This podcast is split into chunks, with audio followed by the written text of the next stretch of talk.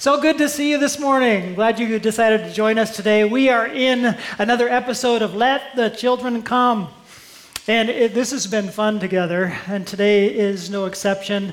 You get a little history today, and also uh, some encouragement today about who we are as a church and what it means to let the children come for us uh, as we invite them to the way Jesus does. Uh, I'm going to begin in a way that's quite different than I usually do. I usually have an introduction, but point number one is my introduction. Point number one what this did look like for VVCC.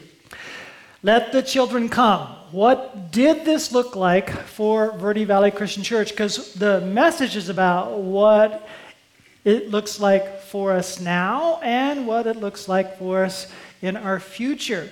So, a little bit of history. I want to make it a little personal in that uh, I knew a lady rather well who was uh, the only charter member of this church uh, when I arrived at the church. And uh, she was uh, a single gal who came out from Ohio to plant some seeds in the lives of children, particularly at a uh, Christian Indian school, as it was called in those days. And she invested in these children's lives. Soon, uh, a church began to form around that gathering. I got a little echo here going on if you want to kind of hear that out. Um, and a church was formed, and that was 1967. Okay? So this church um, was incorporated in 1971, but it began as a group of people worshiping God and doing church together in 1967. Now, as you can imagine, in those early days, the, uh, the music was traditional hymns, but not exclusively so. If you knew Ruth Ann, you knew why. Because she was all about investing in the children. And so she often led uh, in opening exercises. I grew up with opening exercises for Sunday school. And in opening exercises for Sunday school, there was music. And children's songs would be sung, and Ruth Ann would lead in those. In fact, when I arrived in 19, oh, I'm not going to tell you that yet.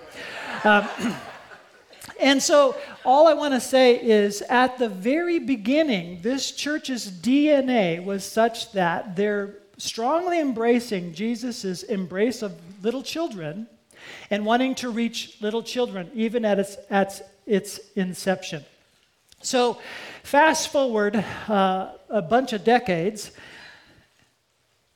well, maybe not a bunch, and uh, the leadership of the church recognized their need to again uh, reorient according to that original DNA to be more effective at reaching the next generation because their church, the Verde Valley Christian Church, was getting uh, older, and there was only a handful of families attending as mostly retirees. So then in 1991, uh, they took the big risk of hiring this really young man who'd never been a senior preacher before. He'd been in ministry eight years. And uh, just to let you know how long ago that was, here's a picture to show you how many things have changed.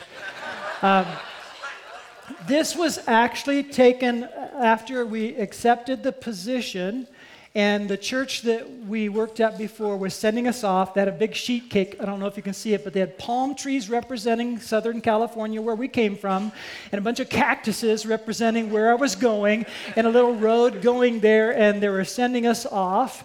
And there was a, a great uh, celebration and also bittersweet as we're saying goodbye to all those people we knew and, and arriving at a church mostly filled with seniors. Little did we know how uh, filled with seniors it was because, you know, we had uh, Carissa, who was four, Luke, who was two.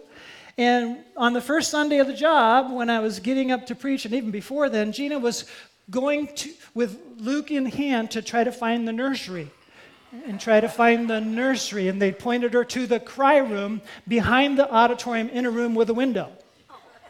And she was supposed to watch her own child uh, through the window, watch the child and kind of feel like she was participating. So, the very first challenge we had in achieving the goal they wanted for me to achieve to reach the next generation was to start staffed nurseries. I find it fascinating that that was the first challenge then, and it's still our challenge today. that now we have three uh, rooms to staff in two services, and it's still our, like our, our biggest challenge to keep those staff um, for two services, these three rooms. But praise the Lord, we have more children in our children's department than the entire church of Verde Valley Christian Church back in 1991. And all of that is because some individuals, and, and Ruth Ann in particular, saw the value of planting seeds in little children. We're going to get back to that, that image at the end. Planting seeds in the life of a child. Powerful, powerful stuff. Now, Verde Valley Christian Church has gone through hundreds and hundreds of changes from 1967 to now, and I have seen hundreds and hundreds of changes in the time that I've spent here which is weird. I've been a pastor of this church more than half my life. That's weird. Uh, but uh, okay. So, Verde Valley Christian Church started before computers. Uh, then came the internet. Then came cell phones, then smartphones, then social media. We changed, let's back up again from clip art mock up newsletters to computer generated communications, from mimeograph to Xerox to printers, from overhead projectors and transparencies to computer generated projection and projection screens, from piano and organ and choirs to worship teams and bands. And what did we learn from all of this? Here on the screen is what we learned. There are two things that everybody hates change and the way things are.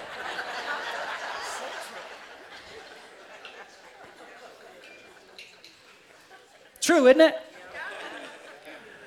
It's tough navigating change. It really is. And yet, change and adaptation is crucially important. Why? Because the changes ahead of us are going to be faster than the changes behind us. With that scary thought, let's pray and go home. no. The Apostle Paul explained the absolute necessity of being uh, adapt- adaptable and flexible and making changes. And you don't expect in the Bible to find this, but you do find it there. Here in 1 Corinthians chapter 9, 19 through 23, we read about the necessity of making these changes. He said, Though I am free and belong to no one, I have made myself a slave to everyone, to win as many as possible. To the Jews, I became like a Jew, to win the Jews. To those under the law, I became like one under the law, though I myself am not under the law, so as to win those under the law. To those not having the law, I became like one not having the law, though I am not free from God's law, but am under Christ's law. So, just so that I don't send somebody in the wrong direction here. And actually, to make some corrections where most of America is confused on this, I want to say clearly Paul did not change his morals or his message, but he radically changed his methods to reach people who were far from God. Why? Let's continue now. He says, so as to win those not having the law. To the weak I became weak to win the weak. I have become all things to all people so that by all possible means I might save some. I do all this for the sake of the gospel that I may share in its blessings. So, right now, I want to um, kind of reveal some things that are hard to see in English translations because in this passage that I just read, he uses a word that's real common in the Greek. It's the word hina, and it's translated in order that. But most English translations will make English read smoother by not translating it exactly the same every time. But the word hina occurs seven times in the paragraph I just read. Okay? So I want to highlight them by choosing one phrase that is a standard way of translating the word hina, and the standard way of translating it is in order that. So he's going to set up a, a statement of, and then he's going to explain why he did it by using hina, in order that, and another statement, in order that, and another statement, in order that. So I want to read those statements again, but not as a paragraph. Are you ready? In order that I might win more of them. That's verse 19. In order that he might win the Jews. That's verse 20. In order that I might win those under the law, verse 20 also. In order that I might win those outside the law, verse 21. In order that I might win the weak, verse 22. In order that by all means I might save some, that's verse 22. I do it all for the sake of the gospel, in order that I may share with them in its blessings. He's explaining why he's willing to almost do backflips in flexibility in adaptability and change to select audiences so that he can win people to Christ. And he got it from Jesus. Jesus said things to undermine uh, the habitual pattern of being stuck with these traditions as if they're not changeable. Traditions that have been added to the unchanging method and adding layers and layers of human interpretations and traditions on top of things so that you hang on to the methods instead of the message. And as a result, you can't actually reach people with the message anymore because you're not getting through to the current culture. Verde Valley Christian Church has experienced this on a number of levels, and from the beginning, it's the select audience with children. You're going to ch- adapt and change to reach that audience. With the select audience of adults, you're going to adapt and change to reach that audience. If you want them all together, you still have to adapt and change and reach in a different way. I was hired to reach the next generation because the truism is this you're going to reach people plus or 10 years plus or minus your age more naturally. And so we began to reach young families because I was a young family. All right? Catalog that in your heart and mind as we're strategically planning for our future. Okay. Not today, our future. Don't want to scare you. So, to function as rescued rescuers, because that's who Christ has called us to be, to function as rescued rescuers, our purpose for life has to change. Our purpose for doing church has to align.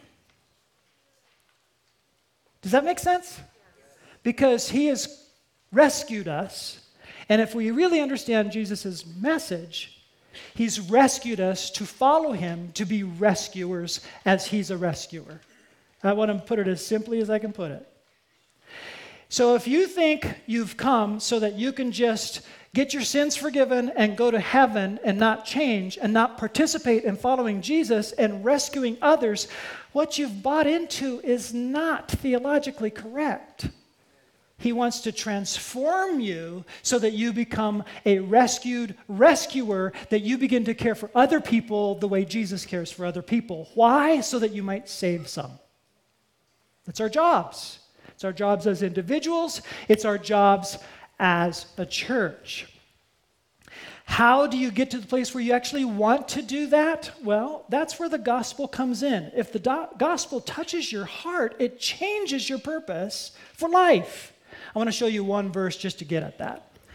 2 Corinthians 5:15 says, "And he died for all that those who live should no longer live for themselves, but for him who died for them and was raised again." You seem unimpressed. Jot this down, take a picture, whatever you need to, and just really chew on this. Memorize it if you're willing, because as you get a hold of this, it changes your life. Because this is Christianity 101. He's died for you, absorbing your sins, rescuing you from your sins, and changing your life so that once you're now alive by His Spirit in your life because He has taken your sins away by His uh, act on the cross, you're filled up with the Spirit. Why? So that you can become a rescuer with a new life inside of you. You've taken the bread of life and you're offering the bread of life. And you're able to do this how? By the power of the Spirit, because now the good news is you become a person who's blessed, blessed to be a blessing loved to love others. Get it? That this is the gospel. And if you are a cul de sac, you are blessed, but you're not blessing. You're soaking it in, but you're not putting it out. You're nothing but a stinking sponge that's sour on the sink. Right? It never gets squeezed out. I didn't have that in my notes. That came out of the days of long ago when you did this. Okay? Whoops. I'm quoting some other preacher, I'm sure. on the flip side of your outline, or if you're using the digital outline on the bottom, on question number two, it reads a little confusing. If I'm going to read it the way maybe I should have written it, if it's still confusing, good luck. Just do your best with question number two. It's a good one. How can Paul's adaptability and culturally sensitive approach, this is how I wished I would have written it. How can Paul's adaptability and culturally sensitive approach help any church effectively reach the next generation for Christ?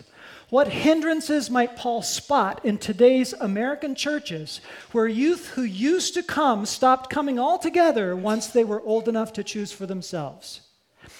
Here's my assumption Paul understood what was the hedges of protection that were man made interpretations that the Pharisees and scribes attached to the teaching of the Old Testament in such a way that they were making it harder for individuals to come to know God than the truth actually warranted. Jesus said things like, Unless your righteousness surpasses the Pharisees and the teachers of the law, you will certainly not enter into the kingdom of heaven. Why? Because their righteousness was now totally twisted up by their interpretation. All these hedges they put on the outside in an outside in approach to. And they, here's how they really twisted it up because the Old Testament was never meant to be understood this way to earn their approval and status before God. Even the old covenant and all the laws and the rituals and the things you had to do, none of those were merit based. This old covenant was a mercy, grace. And these rituals all were temporary to point to the ultimate sacrifice of Jesus. And with the ultimate sacrifice of Jesus, once it was fulfilled, Jesus was able to deliver to us something that was far better. Read the book of Hebrews. Far better that now we could be transformed not from the outside in and trying harder and coming before God over and over and over again, but from the inside out and with supernatural power. This is what Jesus came to give us so that we could truly be rescued from the inside out and become good people. And by becoming good people, shining our light and showing the goodness of God, not because we're trying to earn our way into heaven, but because He has given us this rescue. And you need it too. And we need to take as many people as possible to heaven because we're trying to save as many as possible from judgment and hell, which is real. You can't get away from what Jesus believes and interpret the Bible your own way. Okay? So, Paul and Jesus, they're perfectly willing to make incredible adjustments and shifts and even fight the battle to try to get their people to now change. We've gone global with this thing. Now we need to go become rescuers in every culture. And the cultures are all messed up. And we can do this without changing our morals or changing our unchanging message. But we do have to change some methodology to remove the hedges, all this stuff that's been added that we don't realize is not gospel core. Okay? Whew. What do you have to understand to answer this question? What's getting in the way? What's getting in the way of our young people? Why are they not coming back? Why are they not getting it? Well, you have to understand number one, the unchanging message of the gospel. You have to then God's unchanging holiness and his moral standards. You have to understand that too. And as to methodology, God moved from the outside in methodology to an inside out methodology when he moved from the temporary old covenant into the fulfilled new covenant. God himself shifted messages without changing his morals. Get it? So you got to pull out what is cultural for Jews, and you're still left with this moral core, which Jesus held up and reinforced and taught us clearly. So if you ever get confused, just go back to the words of Jesus. We've got the moral core that is the fulfillment of the Old Testament. Follow the apostles' teaching because they're explaining Jesus' moral core. So read the New Testament. Make sure you're always understanding the Old Testament in light of the New Testament. Because we are Christians following in the new covenant. Okay? After, ah, I'm going to get bogged down here. So let's just put on the next uh, quote as a way of putting a summary to it. Paul did not change his morals or his message, but he radically changed his methods to reach people who were far from God. Jesus did this too. And when you do this kind of thing, you get attacked not by the enemy, but you will get attacked there as well. You also uh, get, quote unquote, friendly fire from your own people. Okay? That's the hard part about making changes. You get friendly fire from the people that don't like the changes you're making and blah, blah, blah, blah, blah. But just understand the why we're making changes. The why is to reach the next generation. The why is to reach this particular pocket. The why is to reach people far from God. It's why we do what we do. Okay? And what do we do? We reach people from wherever they are to help them take steps to where God wants them to be. And that's our mission. All right? Many church going people don't know the Bible well enough to discern the difference between the good news Jesus brought and the man made hedges of traditions that are huge hindrances to people. Jesus, then Paul, addressed these interpretive hindrances extensively. So, here's a question before we get to question, uh, point two. Do we have a readiness like Paul's to change methods without compromising the unchanging gospel message? Do we have this readiness? I've been challenged for 33 years by people who don't like some of the things that we do because they don't like why we do it. Or they don't know why we do it. They just think that we're compromising in some way. But no, we're only changing some methodology. Let's agree on the why. Let's reach people. That's the why. So that's, that's where this is all at. So that's what this did look like at Verde Valley Christian Church. That's what this always looked like at Verde Valley Christian Church. And now let's talk about what this does look like now. So I have a question for you. I hope it's an easy one. Would you say that Verde Valley Christian Church has a welcoming, enthusiastic, authentic, energetic, and relevant worship experience to offer? I hope so. That's what we're trying to offer, not just to us people who have grown up with traditions of church a certain way, but for people who are experiencing church for the first time. We're trying to offer that. Now, if you like it, don't get stuck there. Because all of a sudden it's a tradition for you. The changes coming in front of us are rapid. We're always going to have to keep looking at how do we make this better? Is there a, no, a, new hindrance that's getting in the way of this pocket? How do we make this better? How do we reach more? How, what do we need to do? And I don't even know what those questions will look like. Right? But we got to be willing to make the changes as they come and as we're trying to figure out what makes this better. What can we do better? We're always asking that question. That is a DNA issue. If you're not asking that question, you're not making the adaptations and flexible plans that we ought to be doing, right? So, again, why must we change? This is Paul's answer. Uh, review from what we already read, verse 22, so that by all possible means I might save some. By all possible means. So, when he says all possible means, he doesn't say, go ahead and go hang out with them and sin with them. No, you're not going to change your morals. By all possible means, you're being as flexible as possible without sinning. Careful there. A lot of people are trying to reach sinners by sinning with them. Hello, you're compromising your morals. That's not how you do it. Learn what the morals and the high standards of Jesus are and live like Jesus. That's what we're talking about. Okay?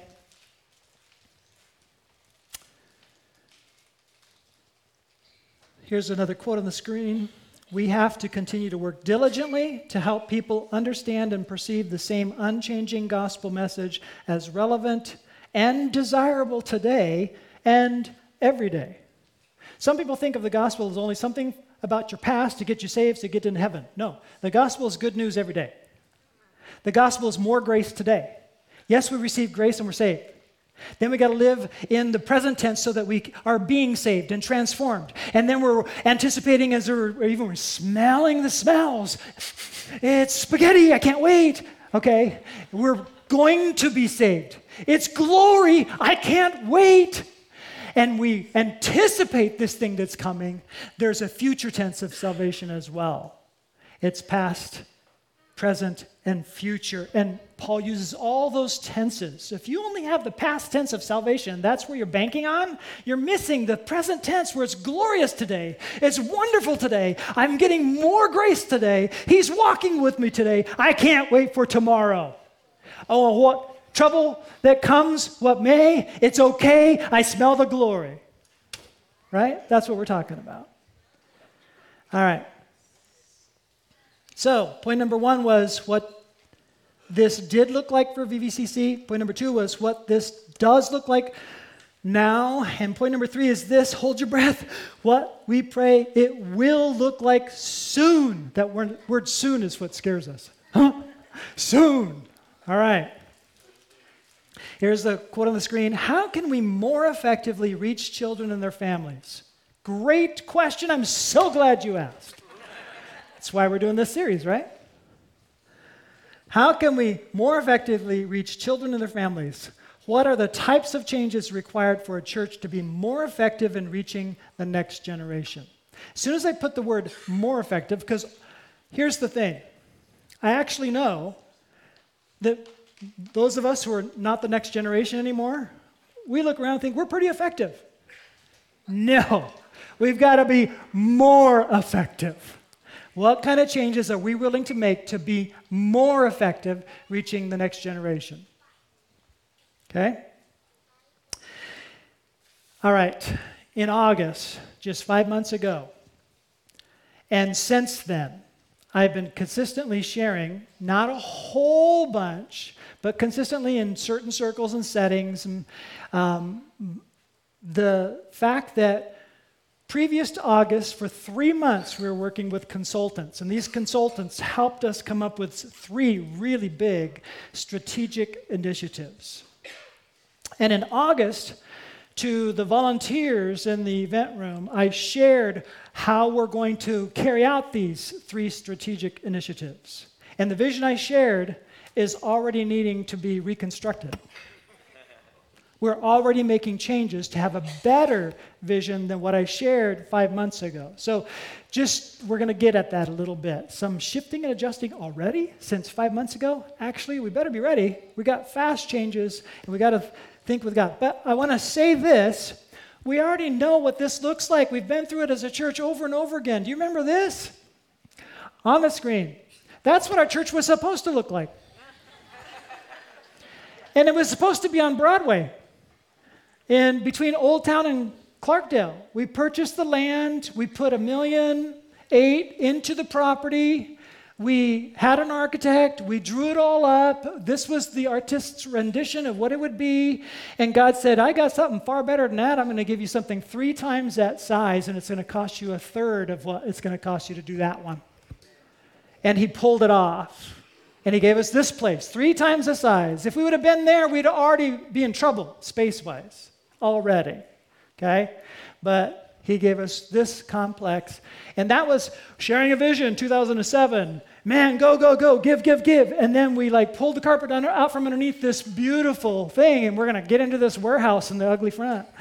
Right? and we said, we're not going to change the ugly, we're going to change the inside out, just like people.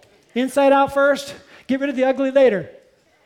Okay? And our building even was an illustration of how that transformation works. And so it worked great. People walked into the building the first time, they see this building, go, whoa, I can't, uh, what's it going to be like inside? And they open the door, it's like, wow, it's way better than I thought. It's like, that is a great illustration. So, God has done this for us a bunch. Now, our consultants worked with us. Here are the three initiatives. Those initiatives have not changed. It's how we implement them that is going through a reconstruction. So, here we go. Reminder one, our strategic initiative outreach task force team to vigorously and strategically pursue and reach people far from God in our unique mission field. Two, our discipleship task force team to help people take steps on a clear, simple, Jesus following pathway.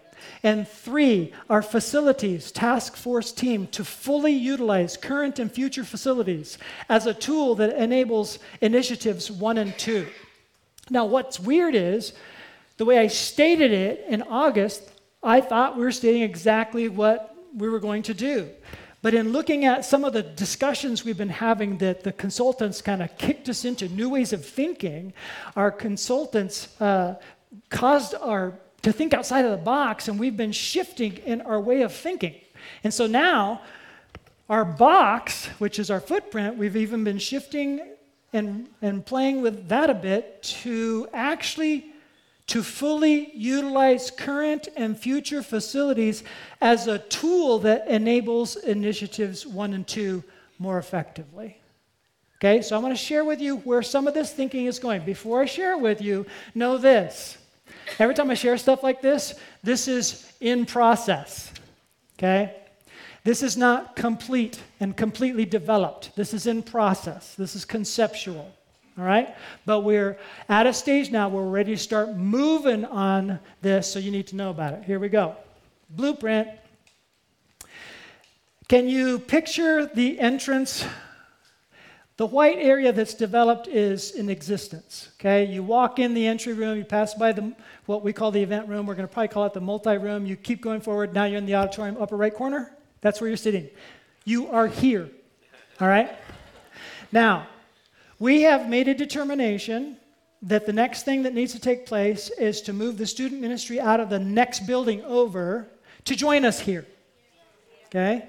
We're going to have them be in the front uh, when you first walk in. So imagine that third set of doors as you walk in there's those green tall pillars instead of a blank where are the students? Well they're in the next building. You see it says students and then you round the corner you see it says nursery and you round the and you see the next column say children. Now everybody the whole family is here okay? There's a little bit of more about why now, notice that as you go down the hall, we added a classroom and the elementary kids area. That's new. We're going to add two more classrooms so that we have three more classrooms available to us. And the idea behind that is to consolidate on an evening to strategically reach families more effectively so that we could offer uh, student ministry and children's ministry and childcare at the same time while we have parenting classes, marriage classes, Financial Peace University as just examples of what we're going to offer to the parents of families so that they're more effective in their lives as well. And we think that'll help. Uh, help all of that function in a, a better way. Now, we're also intending to add HVAC to the big multi room so that it is useful 12 months out of the year. And that multi room could be used for a lot of different things, hence, we call it multi. Okay? All right. Um, and we're, because all of this new space, we're looking to add solar so that we can help pay for all that uh, climate stuff. And with the shift of the students coming up to this footprint, it expands our outreach uh, partnership with Manzanita as they begin to take over the area the students, half that warehouse that the students occupied, will now be free for Manzanita to expand their ministry. And they have been expanding and reaching uh, dramatically this community with a powerful impact. And so all those things can take place, and we're shifting and moving. Notice the big white space next to students. Question mark. We have lots of discussion going on there. Not ready to reveal that to you yet. Okay? But the question is how can we use our facility to most effectively reach um, the, let me just read it specifically, because that's the thing that to fully utilize current and future facilities as a tool that enables our outreach and discipleship. Okay, so we're we got some ideas. We're not ready to share those yet, and we are over time. Let me just finish with this. Some of you are just like Ruth Ann. Children, you don't have children in your life biologically. She never did. Never married.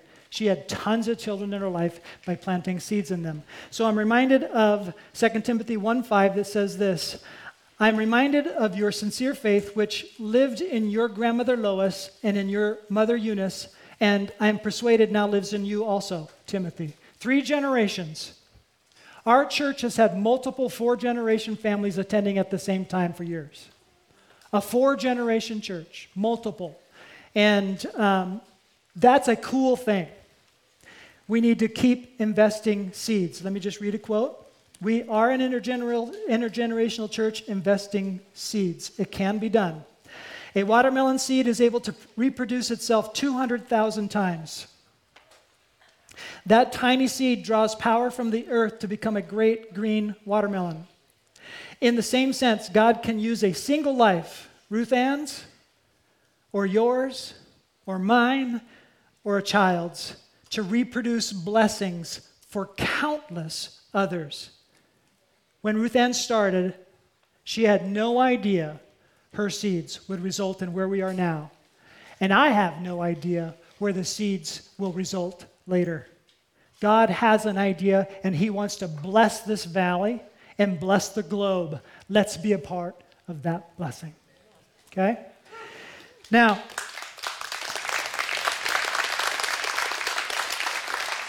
I have an action step for you that's a must do. You heard this message? I want you to be a herd and go over to the children's ministry uh, displays. Today we have five tables, not one. And if the only thing you do is pick up one of these ministry brochures, do that. But take a look. Maybe you want to invest in some way to plant some seeds. That's up to you. But please take a brochure and join us in a massive prayer effort to reach the next generation. This will inform you and help you. Okay? So I hope you're encouraged and glad you came. Um, fill out a connect card if you're new. We'd love to have you do that. Give it to the somebody at the uh, information table, and we'll exchange it for a gift bag so that we can kind of exchange more uh, ideas with you. If you are in a need for prayer, prayer team, would you go take your place in the prayer team area? They'd be happy to pray for you. If that's too intimidating for you, fill out this card, drop it in the giving box, and we'll pray for you. Okay? And speaking of prayer, would you join me in prayer? Father, we thank you for the exciting things ahead of us. We thank you for the exciting things that were behind us, that we are building on the shoulders of other people's faith. Help us to be shoulders of faith that will be firm foundations for the future. And Lord, we pray that you'd help us plant life giving seeds into the lives of the next generation. It's in Jesus' name we pray. Amen. God bless you. See you next week for the conclusion of the series.